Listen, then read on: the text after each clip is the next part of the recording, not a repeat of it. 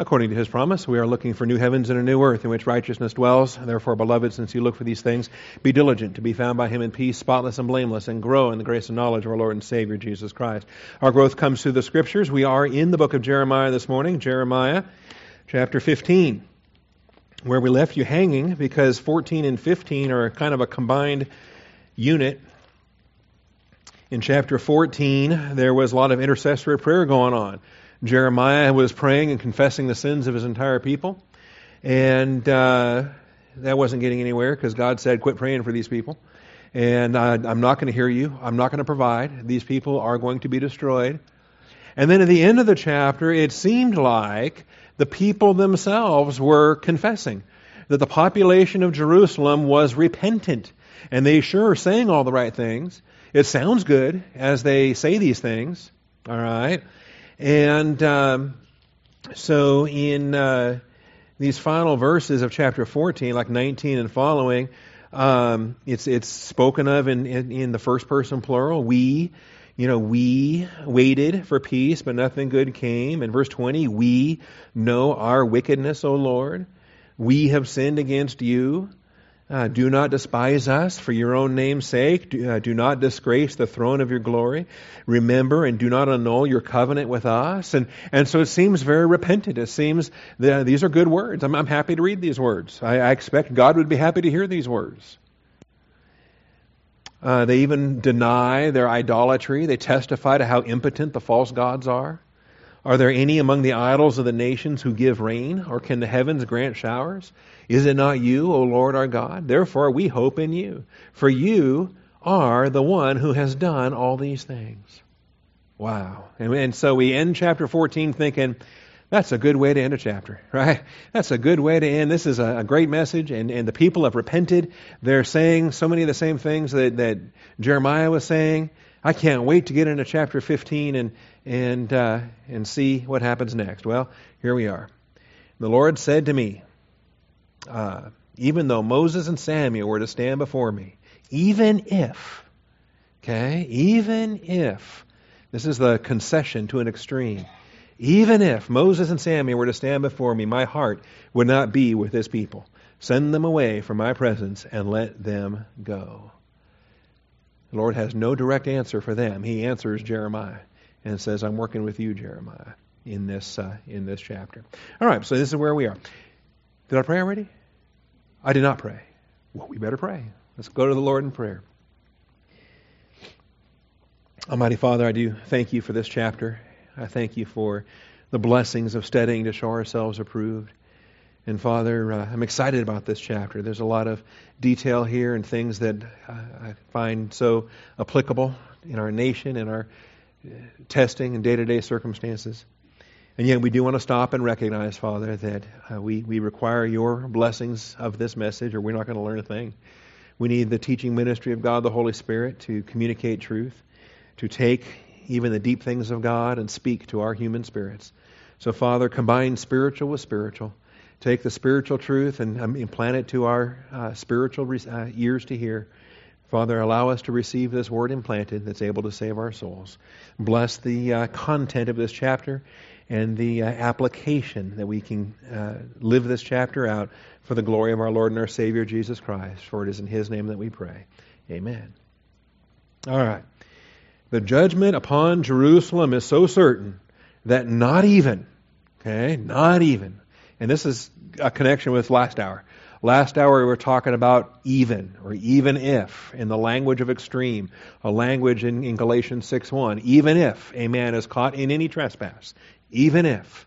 All right? This is Jesus' own, can't imagine anything better than this scenario. Moses and Samuel together at the same time. Wow. You know, they never prayed together because they lived centuries apart. But could you imagine a, a, scenario in which Moses is still on this earth, Samuel is still on this earth, they're alive, they're at the peak of their power and their ministry. Can you imagine?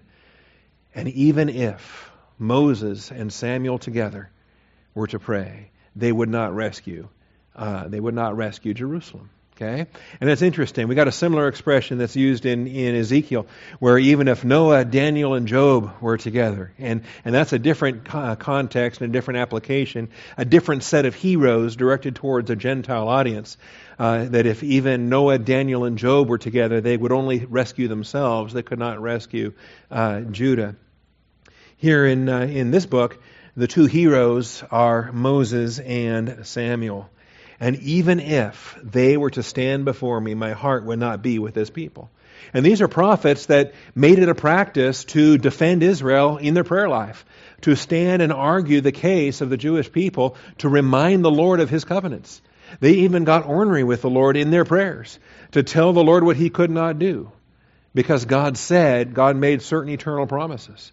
And uh, we'll take a look at a couple of those passages here this morning. So uh, my heart would not be with this people. Send them away from my presence and let them go. And this is like, uh, you know, the Lord telling Jeremiah, get them out of here. I'm not talking to them. You know, like a, a, a, a father who says, uh, you know, will you tell your mother, um, whatever, whatever, and you expect the kid's going to convey the message, right? Or you tell your father, blah, blah, blah. And, and, and you get this back and forth going between a father and mother that aren't speaking to one another, but they're using their child as the proxy all right? Here's the Lord. He's not talking to Israel. He's talking to Jeremiah. And he says, You go tell them. All right? You go tell them that not even Moses and Samuel combined is going to save them. Right? You know, so what, what do you think Jeremiah is going to do all by himself? Okay? And uh, I think Jeremiah was, was right up there with them. I think he was the, the, the next tier to Moses and, and Samuel. So as I read this text, I think, man, we could just slide uh, Jeremiah right there almost as if verse 1 says, Even though Moses and Samuel were to stand with you, Jeremiah, before me, I would, uh, my heart would not be with this people. And so it shall be when they say to you, Where should we go? That you are to tell them, Thus saith the Lord. So God is still not talking to his people, but he anticipates that they're going to have a question for Jeremiah. And they're going to ask Jeremiah, Well, then what do we do? All right? And here's what you're going to tell them. Those destined to death, you're going to go to death. And those destined for the sword, you're going to go to the sword. And those destined to famine, to famine, and those destined to captivity for captivity. So one of those four places is where you're going. And uh, three of them are all death. All right? I will appoint over them four kinds of doom, declares the Lord to sword, the sword to slay, the dogs to drag off, the birds of the sky, and the beasts of the earth to devour and destroy. I will make them an object of horror among all the kingdoms of the earth because of Manasseh, the son of Hezekiah, the king of Judah, for what he did in Jerusalem. We discussed this last week. They reached a tipping point. They crossed a line that is the line of no return. And he warned them about that line during the days of Manasseh, and they crossed it anyway. All right? And so now, there's nothing that Jeremiah is going to do, or Ezekiel, or Daniel, or any of the contemporary prophets. There's nothing they're going to do. Two of those prophets are going to go into captivity, and Jeremiah will stay right there. He will be in the city as the city falls. And this is his assignment to, uh, to testify in this, in this uh, truth. But they get to become an object of horror. And I think for 200 years, our nation has been an object of blessing, whereby other nations have looked at us and seen favor. We've seen grace. We've seen the hand of blessing upon this nation. I don't want to see it reach the point where other nations look at us and see the hand of God's judgment on this nation. And yet, what else can they start seeing as our nation has gone the, the evil direction that it's gone? So, a lot of these things are on my heart as I read, I read a verse like this. Indeed, who will have pity on you, O Jerusalem? who will mourn for you? Jeremiah spent much of chapter 14 praying for you, but you're going to reach a point here, and not even he's going to be praying for you anymore. Who's, who's, gonna, who's left to pray for you guys? Who will have pity? Who will mourn? Who will turn aside to ask about your welfare? You who have forsaken me, declares the Lord, you keep going backward, so I will stretch out my hand against you and destroy you. I am tired of relenting. They would have cycles of, of, of, judgment, cycles of repentance, cycles of relenting, cycles, and they would just go and go and go. From the judges through the era of the kings on to this present time, and God says He's done. He says He's done. He is tired of relenting. I will winnow them with a winnowing fork, at the gates of the land. I will bereave them of children. I will destroy my people. They do not repent of their ways. Their widows will be more numerous before me than the sands of the sea. I will bring against them, against the mother of a young man, a destroyer at noonday. I will suddenly bring down on her anguish and dismay. Verse 9 finally.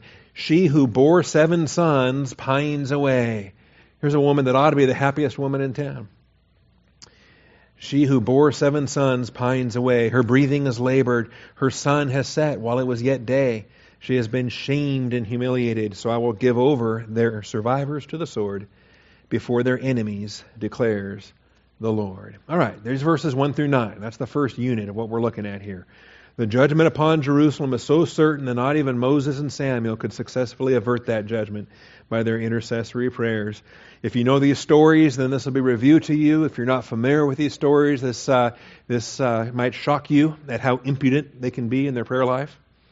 But in uh, Exodus 32 and in Numbers 14, we have two episodes in which Moses stands before the Lord. Moses twice stood before the Lord, stood between the Lord and Israel, and twice Moses successfully interceded for Israel's deliverance. All right? And if you really know the, background on this, then you know that there was a third occasion when Moses could have likewise interceded and been a blessing, but by that third time, Moses was done with them too. by that third time, uh, Moses was all too happy to step back and say, okay, Lord, blast them. I'm sick of these people. Um, but for the first two times, Moses passed the test. And the Lord said to Moses, Stand back. All right? And so, um, won't have to spend a lot of time on this, but Exodus 32. Exodus 32, verses 9 through 14. While uh, Moses is up there on the mountain getting the Ten Commandments, the people are down there at the bottom building a golden calf and and uh, plunging into idolatry. And uh, in verse 9, the Lord said to Moses, I've seen this people, and behold, they are an obstinate people. Now then, let me alone, that my anger may burn against them, that I may destroy them, and I will make of you a great nation. And Moses entreated the Lord his God and said, O Lord, why does your anger burn against your people, whom you have brought out from the land of Egypt with great power and with a mighty hand? Why should the Egyptians speak? And you'll notice his concern here is for the testimony among the nations. And that's what Jeremiah's message is all about, too. God is judging them in the sight of all the nations so that the nations have a clear picture on the holiness of God. And so, uh, why should the nations speak with and say, "Well, with evil intent, he brought them out to kill them in the mountains and to destroy them from the face of the earth"? Turn from your burning anger and change your mind about doing harm to your people. Remember Abraham, Isaac, and Israel, your servants to whom you swore by yourself. See, this is the gist of his prayer. He says, Your Abrahamic covenant was an unconditional covenant. And if you break it, then you're a faithless liar. And he said, You can't be a faithless liar. You can't do what you're telling me you're about to do. And Moses has the temerity the intimacy with the Lord to tell God what he cannot do. I, I ask, do we have that kind of temerity? Are we so familiar with the will of God that when we see something happen that appears to defy his will, we can throw it in his face and say, Lord, is this what you're really doing? And we hold and we tell him what to do and what he can't do based upon what he said he would do. This is an example. And it's not just Moses, it's not just Samuel. I see David offering similar prayers. I see Jesus offering similar prayers. And we're supposed to pray after these patterns. And so, uh, in verse 14, the Lord changed his mind about the harm which he said he would do to his people. I think this is an anthropomorphic expression that God knew all in all what he was going to do. This was a test of, of, of, of Moses' faith, and that the expression changed his mind is used to reflect how it appears from our perspective when we pray and something different happens. It sure seems to us, it's, it's, no different than saying the sun rose. The sun didn't rise, the planet revolved. But we use the expression because from our perspective, that's what it seems like. Same thing with our prayers. It seems like God changed his mind. And so the anthropomorphic expression is that he relented, he changed his mind. Even though we know God is not a man that he should relent or that he should change his mind. He knows with omniscience everything that's going to happen from Alpha to Omega. All right, Numbers 14, and a second example of this. Numbers 14.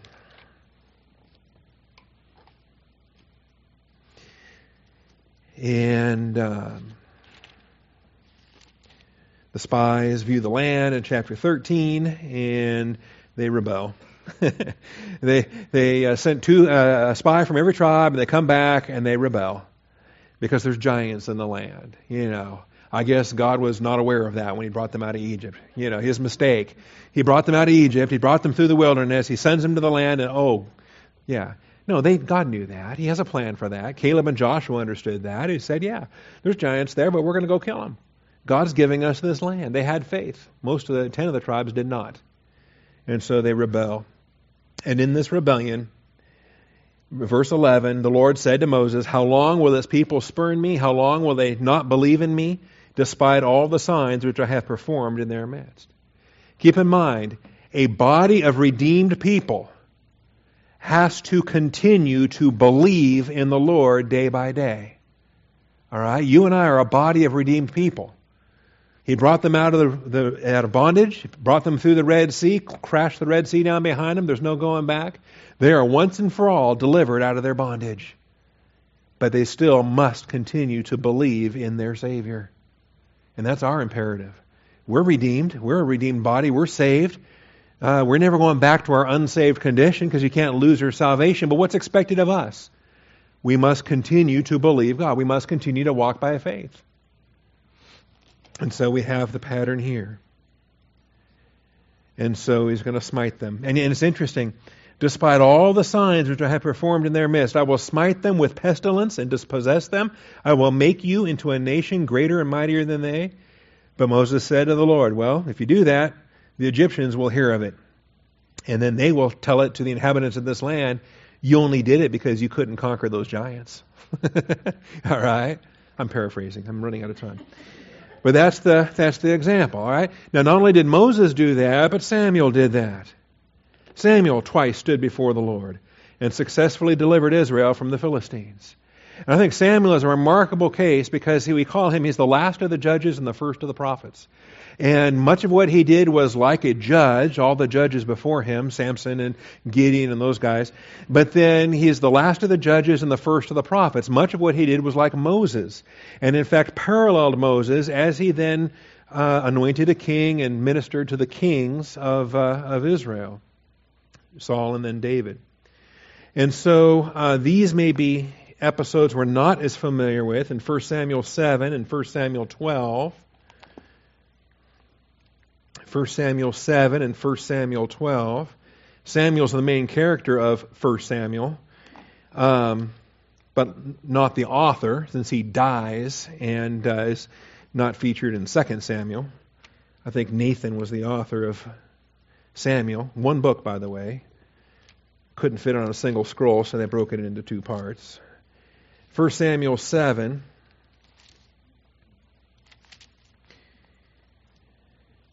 Pages are flipping slow this morning. Here we go. The modem crashed. Everything's going wrong today. No, I'm teasing. All right, 1 Samuel 7. When the Philistines heard that the sons of Israel had gathered to Mizpah, well, let me back up. Uh, verse 3 Samuel spoke to the house of Israel, saying, If you return to the Lord with all your heart, remove the foreign gods and the Ashtaroth from among you, and direct your hearts to the Lord and serve him alone, he will deliver you from the hand of the Philistines. So the uh, sons of Israel removed the Baals and the Ashtaroth and served the Lord alone. Then Samuel said, Gather all Israel to Mizpah, and I will pray to the Lord for you. And this is what they did. And they gathered to Mizpah, drew water, and poured it out before the Lord, and fasted on that day, and said there, We have sinned against the Lord. And Samuel judged the sons of Israel at Mizpah. And so, uh, anyway, this all comes down through verse 17 down through the end of the chapter, and it's successful. It works. Um, as he's offering these sacrifices, and the Lord thunders for battle in verse 10, confusing the Philistines. And then um, this is the event when, because of this victory, Samuel takes a stone, sets it between Mizpah and Shen, and they name it Ebenezer. All right? If you ever sing that hymn about, Here I raise mine Ebenezer, that's what this is about. This is about the faithfulness of Samuel in his ministry towards uh, the Jewish people in their fear against the Philistines. And so um, the chapter kind of ends there, giving a summary of uh, Samuel and his life. We get over to chapter 12. And now, um, even though they've been saved by the Lord, and even though there's an Ebenezer stone there to witness that, um, they're having problems again. And instead of calling upon, uh, upon the Lord to deliver them, they decide that what they really need is a king. What we really need is we need to be like the nations around us because it's, it's not working out too well uh, having God for our king and having judges and whatnot. Let's, let's, uh, let's get a real king and we can be like those nations around us. And so um, this is what's happening here. We get into chapter 12 and they're going to confirm a king. And, uh, and it's, it's sad, it's tragic. Uh, verse 12 When you saw that Nahash, the king of the sons of Ammon, came against you, you said to me, No, but a king shall reign over us, although the Lord your God was your king. Now, therefore, here's the king whom you have chosen, whom you have asked for, and behold, the Lord has set a king over you. He gives you what you want, and it's not going to be good. You get Saul for the first uh, 40 years, all right? And then God will give you the king he wants, and that'll be good. But first, they got to get this lesson. And so, uh, anyway, there's more thunder, there's more of the Lord's answering, there's more praying. All the people in verse 19 said to Samuel, Pray for your servants to the Lord your God, so that we may not die, for we have added to all our sins this evil by asking for ourselves a king. And they know they've stepped it, they've stepped across the line. They know they've crossed a line. So they say, Well, will you pray for us? And so now, for the second time, Samuel becomes an intercessor on behalf of his people and uh, and they get a king. Okay, and uh, that's the introduction to Saul there in chapter thirteen.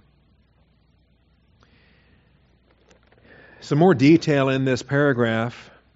The judgment of winnowing. You saw the expression winnowing. I will winnow them with a winnowing fork in verse 7. Uh, you can go back to Isaiah 41 and verse 16 and review your Isaiah notes. But this is a principle that takes this immediate context and casts it forward into an eschatological role. In other words, a dual understanding of this text, not only in the day and age of Jeremiah, literally applying to the population of Israel in Jeremiah's day, but also more than that, looking forward to the Great Tribulation, looking forward to Antichrist, looking forward to God's faithfulness. Yes, they're going to be scattered. Yes, they're going to go to Babylon they will have an eternal destiny. They will be provided for. And so you see the judgment of winnowing. And uh, you might recall in Isaiah 41, uh, the great chapter in Isaiah 41, whereby the winnowing takes place and what they have to look forward to, the blessings of what they have to look forward to. And it's, it's what uh, Yahweh is going to do. So, um, anyway, I would probably lose track of the whole hour if I get lost here in Isaiah 41. But notice, it is a, it is a prophecy, it is an eschatological prophecy, it involves winnowing. I have made you a new sharp threshing sledge with double edges. You will thresh the mountains and pulverize them and make the hills like chaff. You will winnow them and the wind will carry them away and the storm will scatter them. But you will rejoice in the Lord and you will glory in the Holy One of Israel. So connect this chapter with Isaiah 41. I think you'll do real well. You also need to do some angelic studies. You need to do some of the deepest angelic studies you do when you talk about the destroyer. And what is Shaddad? And who is the destroyer? And you're going to find information there in Isaiah 33, which we've already covered and provided some notes available there with respect to the destroyer and the role of fallen angels in judgment when God brings judgment upon a, uh, a human land of rebellion. And so these two aspects in verse 7 and verse 8 takes the context of 1 through 9 and it doesn't deny the immediate literal application in Jeremiah's day, but it takes it beyond, it takes it deeper, and it takes it into an eschatological realm, expanding this message from a contemporary prophecy to an eschatological prophecy. And I think you, if you ignore this in your uh, Daniel and Revelation studies, if you ignore this in your tribulational studies, I think you're missing a vital piece of, uh, of what the tribulation is going to be like. All right. Next paragraph, 10 through 14. Sorry, Mom. Jeremiah weeps for his mother. He weeps for his mother. And I, I, was hoping we would get to this chapter on Mother's Day. We missed it by, uh, you know, a couple months. Um, it's a, it's a good chapter to preach on Mother's Day. It's a, it's a good paragraph here where he laments his mother's um, curse, uh, mainly himself. All right. Um, let's look at verses 10 through 14 and see what this complaint is. Woe, is. woe to me, my mother, that you have borne me, as a man of strife and a man of contention to all the land. So, man, mom, do you have the worst son that's ever been born? All right? And, you know, the, the judgment is such that even a woman who's born seven sons is going to struggle. But as far as we know, Jeremiah is the only offspring of his mom. But um, she doesn't have seven sons. She just has one, as far as we know. And, and he's kind of, kind of trouble, right? He's, he's nefarious. Uh, everyone looks to him like, like he's the worst guy in town. In fact, because he stands opposed to all those other false prophets everywhere, he's the one that's viewed as being the troublemaker. He's the one that's, that's prophesying doom and gloom while all these other ones are saying, no, we're going to be rescued. We're, we have it great. And so he laments for his mother's sake here. As a man of strife and a man of contention to all the land, I have not lent, nor have men lent money to me, yet everyone curses me. The usual thing that makes people mad at you is a money problem, right? Either you owe somebody and you're not paying it back, or they owe you and they're not paying it back because they're mad at you or they can't. And, and so money things is usually what makes people mad at one another. Okay, it's usually what marriages fight about. It's usually about what churches fight about. Typically, there's a money issue involved, and everyone hates somebody else because of the money. And Jeremiah says, I haven't lent anybody anything, and they hate my guts. And the Lord said, Surely I will set you free for purposes of good. Surely I will cause the enemy to make supplication to you in a time of disaster and in a time of distress. So the Lord's got an answer for Jeremiah here, um, and uh, to resolve some of that. Can anyone smash iron, iron from the north, or bronze? Your wealth and your treasures I will give for booty without cost, even for all your sins and within all your borders. Then I will cause your enemies to bring it into a land you do not know, for a fire has been kindled in my anger. It will burn upon you. And uh, the Lord didn't spend a lot of time on Jeremiah's pity party. All right? The Lord answered briefly to say, "Get over it. They're gonna they're gonna come to you for help." And then he started going into some deeper prophecies that are beyond anything that Jeremiah could even imagine in uh, in his own, you know, smashing iron and and uh, the issues here that go into the the plundering, the booty that's going to be plundered when Jesus comes and conquers. All right, and uh, the blessings there. So Jeremiah weeps for his mother. Really, he's complaining for his own sake. He'll do it again, by the way, in chapter 20. Um, this is the first of two such birth regrets, and it's fairly common. A lot of people regret the way their life has turned out, or they're real depressed over certain things. Uh, if they get depressed enough, then they want to die. If they get even more depressed than that, they start regretting that they were ever born in the first place. Uh, then they they prolong a, a tremendous pity party of well, what if, and everything would be better if I wasn't even here, right? How much better would life be if if I wasn't even here? Okay. And then, you know, it becomes the plot to It's a Wonderful Life. And, and George Bailey gets to learn, you know, hey, no, people were blessed because of you. And uh, this angel earns his wings. And that's not theological, but. Um, but we have these pity parties. Everybody does. Even the greatest heroes of the scripture have these pity parties. Job had these pity parties. Uh, a lot of these folks, Jonah, I think, was trying to commit suicide when he had him toss him overboard. I think um, we have these. So uh, stay tuned. We'll be back in a, in a similar place uh, in chapter 20, so that's about five weeks from now. Um, we'll just take a quick peek at it. Cursed be the day when I was born. Let the day not be blessed when my mother bore me. So, in other words, don't say happy birthday, say unhappy birthday say, Cursed be this day. You know, this is the day of Jeremiah's birth. So don't celebrate it, don't send gifts. In fact, just sit in your doom and gloom every time this day comes around. Um, let not the day be blessed when my mother bore me. Cursed be the man who brought the news to my father, saying, A baby boy has been born to you. Okay? This is back in the old fashioned days when men didn't go into the delivery room. And they bring news to him to say it's a boy and made him very happy. But let that man be like the cities which the Lord overthrew without relenting, and let him hear an outcry in the morning and a shout of alarm at noon, because he did not kill me before birth, so that my mother would have been my grave and her womb ever pregnant. Why did I ever come from the womb? To look on trouble and sorrow, so that my days have been spent in shame. You know, birth is a, is a travail. Birth is labor. Birth hurts. Birth is, a, is an excruciating process. And if that's the best day of your life, because everything since then has just gone downhill from there, uh, you understand it's a bit of hyperbole on Jeremiah's part, okay?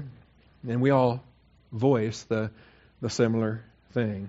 Job likewise had similar lamentations. In fact, Job was even more blunt in his expressions than Jeremiah. In Job 3 and Job 10, there are a couple of similar expressions.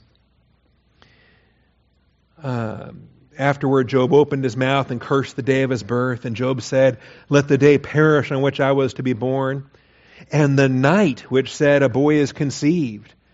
So, not just the birthday. Let's not just take the birthday off the calendar. How about the night on which I was conceived? Let's get that off the calendar as well.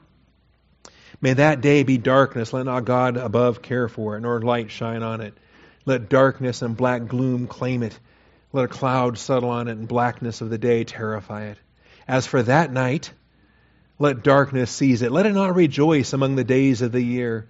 Let it not come into the number of the months. We're just going to take it off the calendar. We're going to skip from this day to the next and be done with it. Never again are we going to have a, a night like that. Behold, let that night be barren no more conceptions on that night ever again anywhere on planet Earth. Let no, in this term, this joyful shout enter into it. That's the, the kind of the blunt, vulgar part. It's talking about the orgasm of conception and that. Said, this is how gloomy everything is. No one's conceived on this night. No one has pleasure on this night. Because um, it did not shut the opening of my mother's womb or hide trouble from my eyes. Why did I not, not die at birth, come forth from the womb and expire? Why did knees receive me? Why did breasts that I should suck? And it would have been better if I would have never been born. So that's Job in his chapter 3 lament, and similar language in his chapter 10 lament. Why then have you brought me out of the womb? Would that I had died and no eye had seen me. I should have been as though I had not been, carried from womb to tomb. Carried from womb to tomb. You wondered where that expression came from? There you go. All right. Would that he not let my few days alone withdraw from me, that I may have a little cheer before I go, and I shall not return to the land of darkness and deep shadow. Yep, he's just waiting to die. And if God would be kind enough to ignore him in the meantime, he would kindly die in peace. Just leave me alone. Now, in the process of this, I find it interesting. The Lord gives Jeremiah a short term prophecy. Verse 11 is a short term prophecy that's fulfilled repeatedly in Jeremiah's lifetime. And as it's repeated, I think every time it gets repeated, Jeremiah is going to be reminded about how faithful the Lord is, and he's going to be encouraged about other things. He's going to be encouraged about long term prophecies. You know, you get a prophecy about uh, new covenant.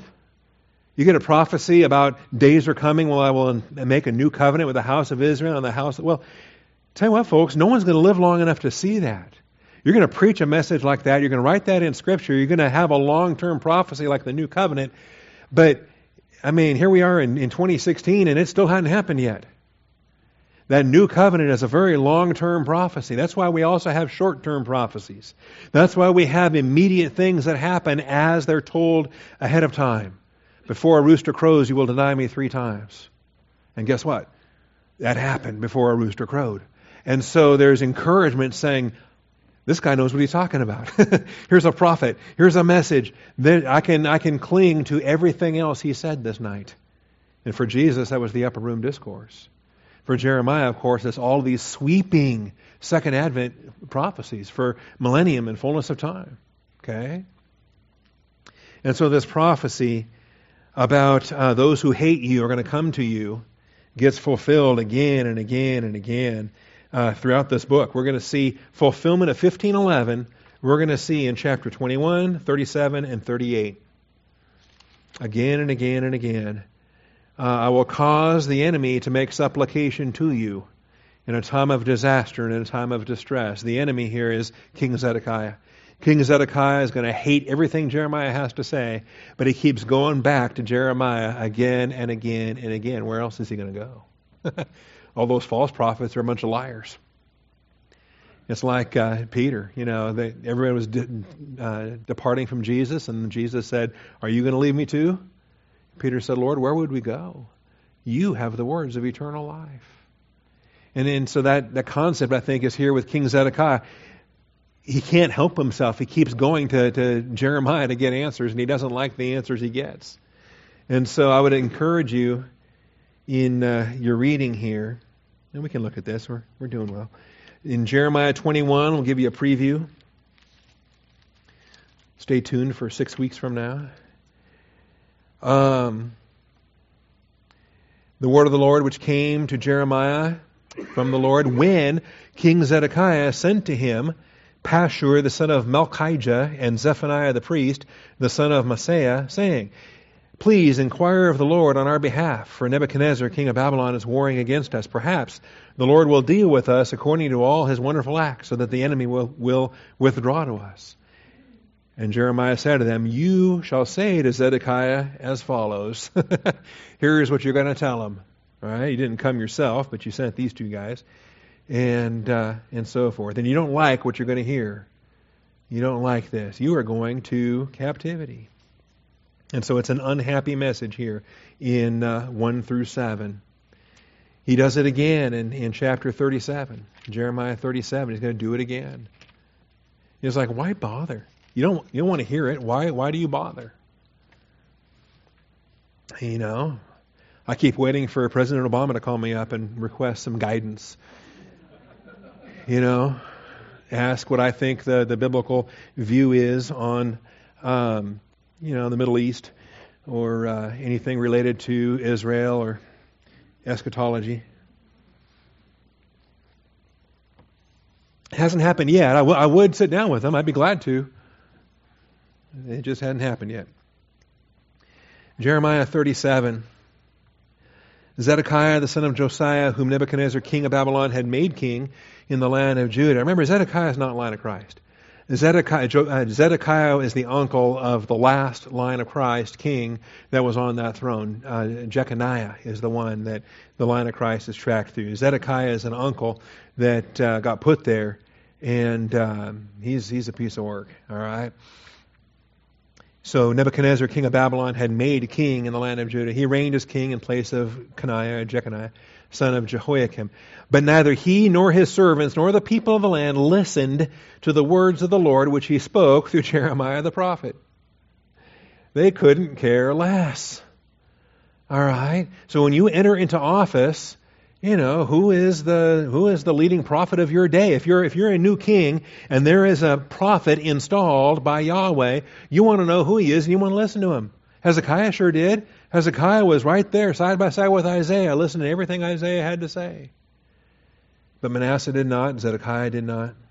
Yet King Zedekiah sent Jehukal son of Shelemiah, and Zephaniah, son of Maaseiah, the priest, to Jeremiah the prophet, saying, Please pray to the Lord our God on our behalf. And so I don't want to listen to anything you have to say, but would you please pray for me? you know, I've had people ask me, you know, would you pray for me? I'm like, why? You don't believe in prayer? What do you want my prayers for? You know, I haven't seen you in church. Are you listening to my preaching? Why do you want my praying? And different things. And you wonder, why do people have this idea that my life's a wreck, here's a good person, maybe he'll pray for me, and maybe that'll count for something. Anyway. Now Jeremiah was still coming in and going out among the people, for they had not yet put him into prison. Well, that'll change. because in the consequence here of this message in chapter 37, um, they're gonna they're gonna put him in prison. Okay, and uh, verse 21, King Zedekiah gave commandment, and they committed Jeremiah to the court of the guardhouse, gave him a loaf of bread daily from the baker's street until all the bread in the city was gone. So Jeremiah remained in the court of the guardhouse. So there you go. Maybe if uh, if I, they did bring me to the White House to speak truth to our president, I would probably end up somewhere similar to this, maybe by the end of the chapter. chapter 38, verses 14 through, it happens again. Um, and he's still in the court of the, of the house. And you notice in verse 13, actually, they throw him into a, into a cistern, and then they have to pull him up with ropes and lift him out of the cistern. Okay? and uh, say, Well, you can stay now in the court of the guardhouse. So King Zedekiah sent and had Jeremiah the prophet brought to him at the third entrance, that is, the house of the Lord. And the king said to Jeremiah, I am going to ask you something. Do not hide anything from me. Well, what have you been doing this whole time? Then Jeremiah said to Zedekiah, If I tell you, will you not certainly put me to death? Besides, I have I gave you advice, you will not listen to me. But King Zedekiah swore to Jeremiah in secret saying, As the Lord lives, who made this life for us, surely I will not put you to death, nor will I give you over to the hand of these men who are seeking your life. Well, all right, if you say so, like Lucy in the football. Jeremiah said to Zedekiah, Thus says the Lord God of hosts. And then here's the message. And uh, we get to the end of the chapter, and he's still in prison. But he doesn't kill him, so that's nice. But the three times that his enemy comes to him asking for answers, I believe is a fulfillment, a short term prophecy fulfillment of this promise we're looking at today in Jeremiah 15:11 that the enemy, the adversary, will come to him in, uh, in the things here. Uh, Surely I will cause I will set you free for purposes of good. I will cause the enemy to make supplication to you in a time of disaster and in a time of distress. And that's kind of typical, don't you think? In our culture, in our modern days, Uh, as long as things are fine, people aren't too religious, but man, you let some planes hit the Twin Towers and churches get packed out the next weekend. You know, our nation comes under attack or the stock market crashes, everyone's ooh, we better go to church. We better see if the Bible addresses this. Or let's get serious about spirituality. Different things there. All right. Then, the last part of the chapter. Another lamentation. Jeremiah laments his prayer in his prayer to the Lord. That's verses 15 through 18. And in reply, the Lord invites Jeremiah to return to the ministry. I think Jeremiah quits. I think in this prayer he's quitting. He's resigning his commission. And God says, All right, you can quit if you want, or if you return to me, I think the language in verse 19, if you return, I will restore you. And that's that's huge. I think that's tremendous. I, am thankful we hit that this week because this is we're starting off Galatians 6 this week too about restoring such a one. Even if any, any brother is caught in any trespass, you who are spiritual, restore such a one, looking to yourself too, lest you also be tempted. All right, so both our Galatians series and our Jeremiah series have hit this same aspect here today. If you return, I will restore you. And so I think in the Lord's answer, we really get the sense of things in, in his lamentation, wishing he was born dead, wishing he was stillborn, uh, wishing, hating his entire life, lamenting how much he's hated, and, and pretty much just sick and tired of it. Pretty much just saying, you know what, I, I don't need this, I'm done. And the Lord says, okay, all right, guess you're done. But if you return, here's what I'll do. And you'll notice he's not going to take away all his problems but He's going to be faithful. He's going to see you through all these other afflictions. And so it's uh, it's interesting here. Verses 15 through 18. And this, I don't know, I hope this is an encouragement to you. These verses meant a lot to me in my study. He says, You who know, O Lord, remember me. Take notice of me. You know, I, I think I've, I've slipped off your radar here, Lord. Lately, you've not paid much attention to me. Uh, remember who? Remember me? you who know, O Lord, remember me? Hello? Take notice of me. Take vengeance for me on my persecutors. Do not, in view of your patience, take me away. Know that for your sake I endure reproach. In other words, God, I know you're long suffering, but that's enough. in view of your patience, don't take me away, get them. Know that for your sake I endure reproach. Your words were found and I ate them. Your words became for me a joy and the delight of my heart, for I have been called by your name, O Lord God of hosts. That's probably the most special verse in the whole book. It is the only verse in the whole book where Jeremiah communicates an appreciation for his own ministry. The one and only place in the entire book that he says anything positive about his ministry and his experience. I did not sit in the circle of merrymakers, nor did I exult. Because of your hand upon me, I sat alone, for you filled me with indignation. Why has my pain been perpetual? You know, we can endure a lot of pain, but if it's chronic, if it never stops, how long can we endure it? And my wound incurable, refusing to be healed. It's terminal and it will not get any better. Will you indeed be to me like a deceptive stream with water that is unreliable? He's panting for it, he's panting for it, and he gets there and it's dry. The deceptive stream. So that's his lament. And therefore, thus says the Lord, if you return, I will restore you. Before me, you will stand. Who cares about them?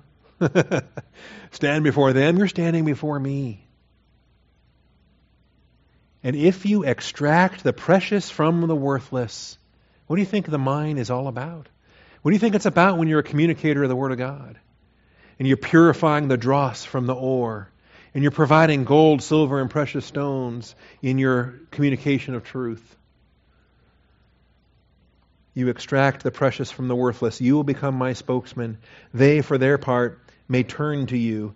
But as for you, you must not turn to them. If you make public uh, opinion your benchmark, you're in trouble. If you make popularity the benchmark of your ministry, you got the wrong benchmark. You, they may turn to you.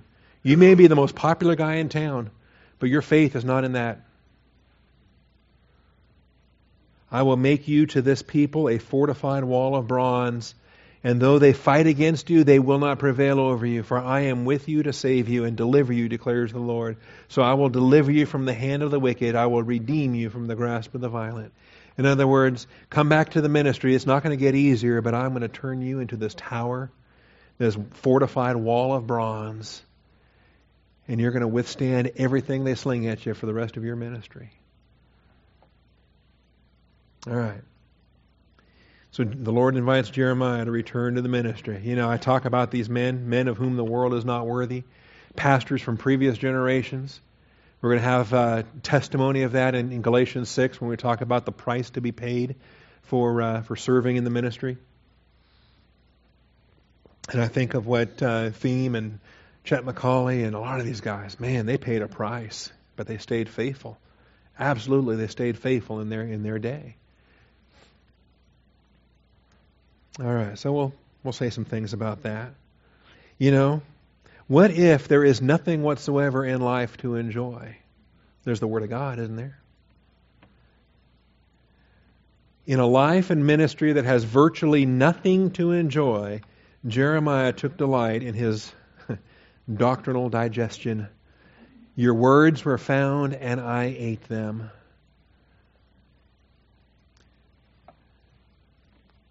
Your words became for me a joy and the delight of my heart. You know, when when there's nothing else, you're, you're struggling to find something to enjoy. Okay. You find enjoyment in sports, then your team blows it. You know, you find enjoyment in politics, and then the wrong party wins. And you find enjoyment in in in what? What do you find enjoyment in? Work, career, business fails. You find enjoyment in what? What do you find enjoyment in? And in his case, man, I mean, everybody hates him. His family hates him. There was a murder a conspiracy taking place in Anathoth. That's his hometown. His own clan, his own, his own uh, group of, of, of priests were getting ready to kill him. And not like they were a bunch of heroes, they were renegades too. The, the priests of Anathoth were disqualified from serving as priests. But he takes delight in the Word of God. And you know, you think about it, isn't this not true for us in our culture, for any believer in any nation? Today, you can delight in the Word of God. Okay? If you have access to the Word of God. Your words were found, and I ate them. Everything else is going straight to Timbuktu. But, but man, today I can I can read my Bible. I got freedom to read my Bible. What a blessing. The Lord offers Jeremiah the opportunity to keep his job and promises his faithfulness even in the midst of continued opposition. Even in the midst of continued opposition.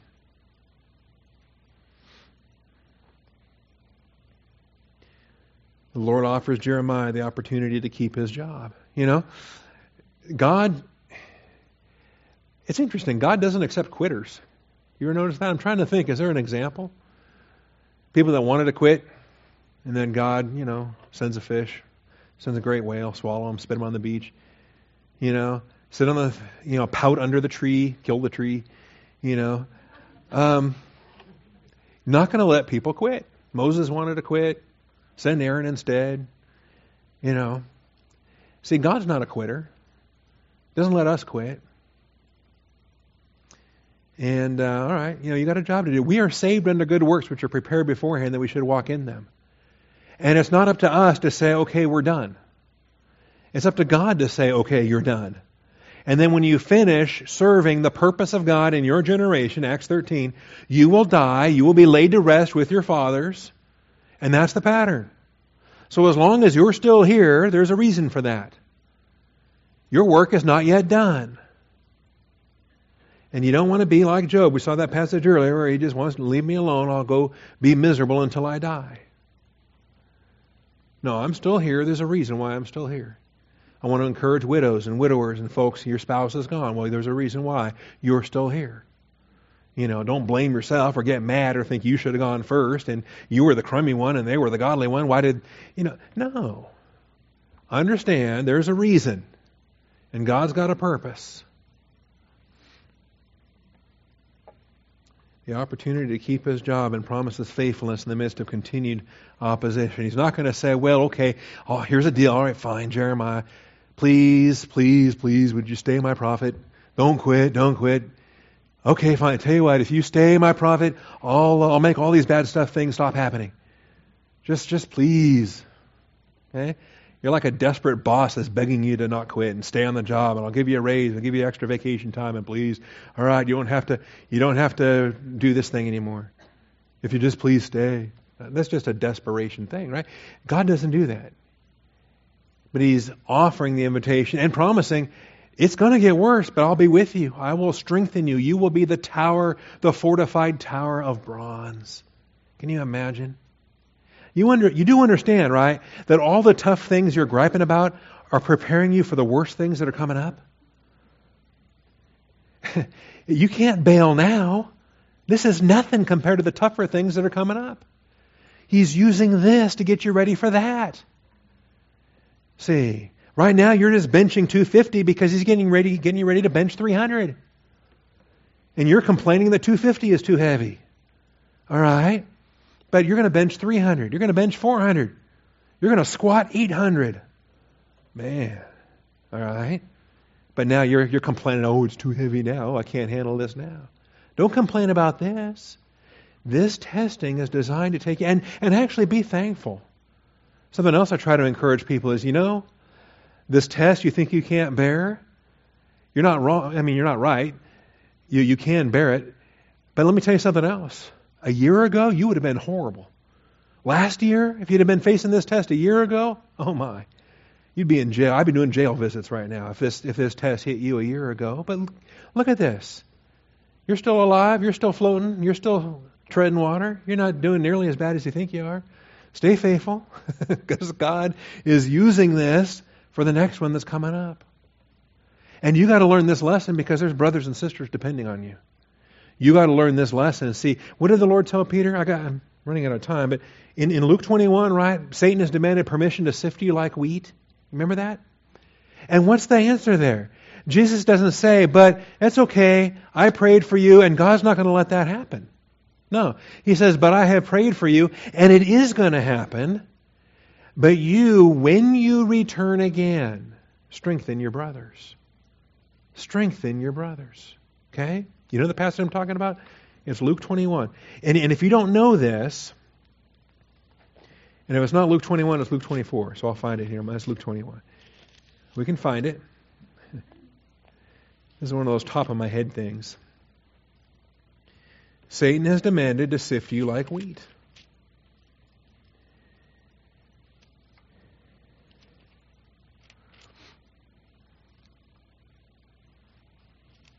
All right, maybe it's 22. Ethel knows. Ethel's laughing at me right now. Okay. 2232. Okay, there we go. Thank you. 2232. Thank you.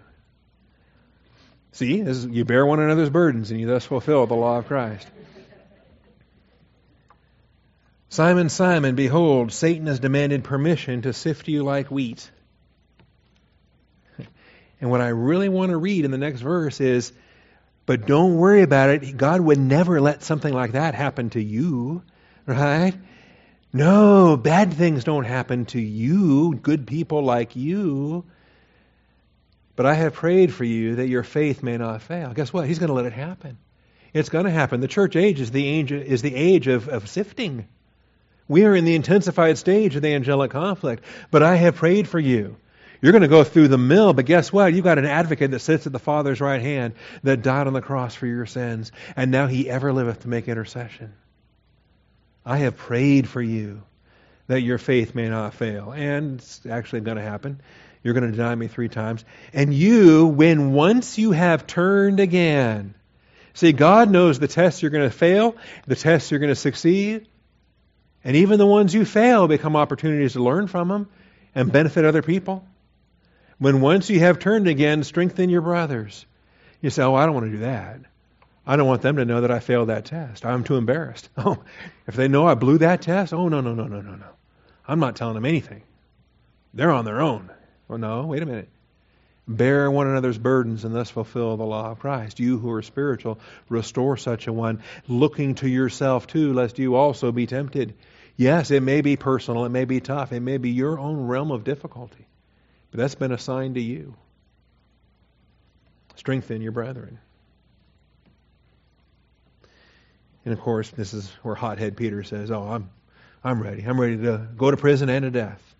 Well, guess what? There's things worse than death, like staying here. Okay? Serving. If death was the worst thing imaginable, then Job's wife would have died along with the ten kids. But no. God kept Job's, Mrs. Job alive. That was worse for Job. All right.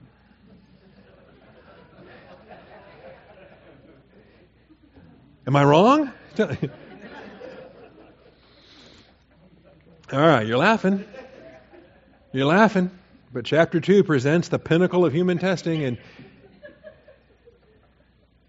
All right. That's true. I can be dead right. Yeah. Let's look at this. And again, I think this is similar language to what Ezekiel. Ezekiel was told he was going to have a forehead like flint. And um, I include this passage. Let me get back to Jeremiah 15. I include this passage. I use the Ezekiel passage. I think you don't want to be stiff-necked, but you do want to be uh, flinty foreheaded, right? You want to be you want to be tough. If you're going to be in the ministry, you want to be the tower of bronze, and you need the Lord to do it. You can't be tough yourself. The Lord's got to do this. Um, one of the things, you know, we evaluate when we, we look at a young man and we see, well, you're a teacher, but are you a pastor teacher? And where's your giftedness? And how well does the Lord sustain you through some of the flaming arrows and the attacks and the insults and the unfair things? And if you are very, very thin skinned, you, are going to need an awful lot of training, and it's going to be a long time before we lay on hands. And it may be the actual indication of a giftedness or, or non giftedness in a particular ministry field because uh, if if uh, if you can't be insulted and, and and all of that, then I don't believe Jesus Christ would put you in a ministry and, and hold you in His right hand in the midst of a lampstand, because that's just that's just the nature of it. You're going to smash iron and bronze yourself. What are you going to do? So, um, I will, I will make you to this people a fortified wall of bronze. Jeremiah becomes a tower. And though they fight against you, they will not prevail over you. This is similar to the, the gates of hell will not prevail against you. This is almost like on this rock I will build my church. Think about it. This is Jeremiah's personal promise. They will not prevail over you, for I am with you to save you and deliver you, declares the Lord. There it is. Father, I thank you for your faithfulness. I thank you that you are with us in every facet of ministry. Father, thank you for being faithful. Thank you, Father, in uh, in season and out of season. Rejoice over your faithfulness. And I do pray, Father, for Pastor Dan and his prayer considerations and Corpus Christi Bible Church and their prayer considerations. He's uh, he's looking for a pulpit. They're looking for a pastor. It might be that that those two things are going to come together, but Father, it may not be. And so, in the meantime, give them wisdom, give him wisdom. Let uh, these uh, weeks of teaching and ministry be a blessing for all parties involved. And Father, just thank you for being faithful. I thank you for Jeremiah. In Jesus Christ's name I do pray. Amen.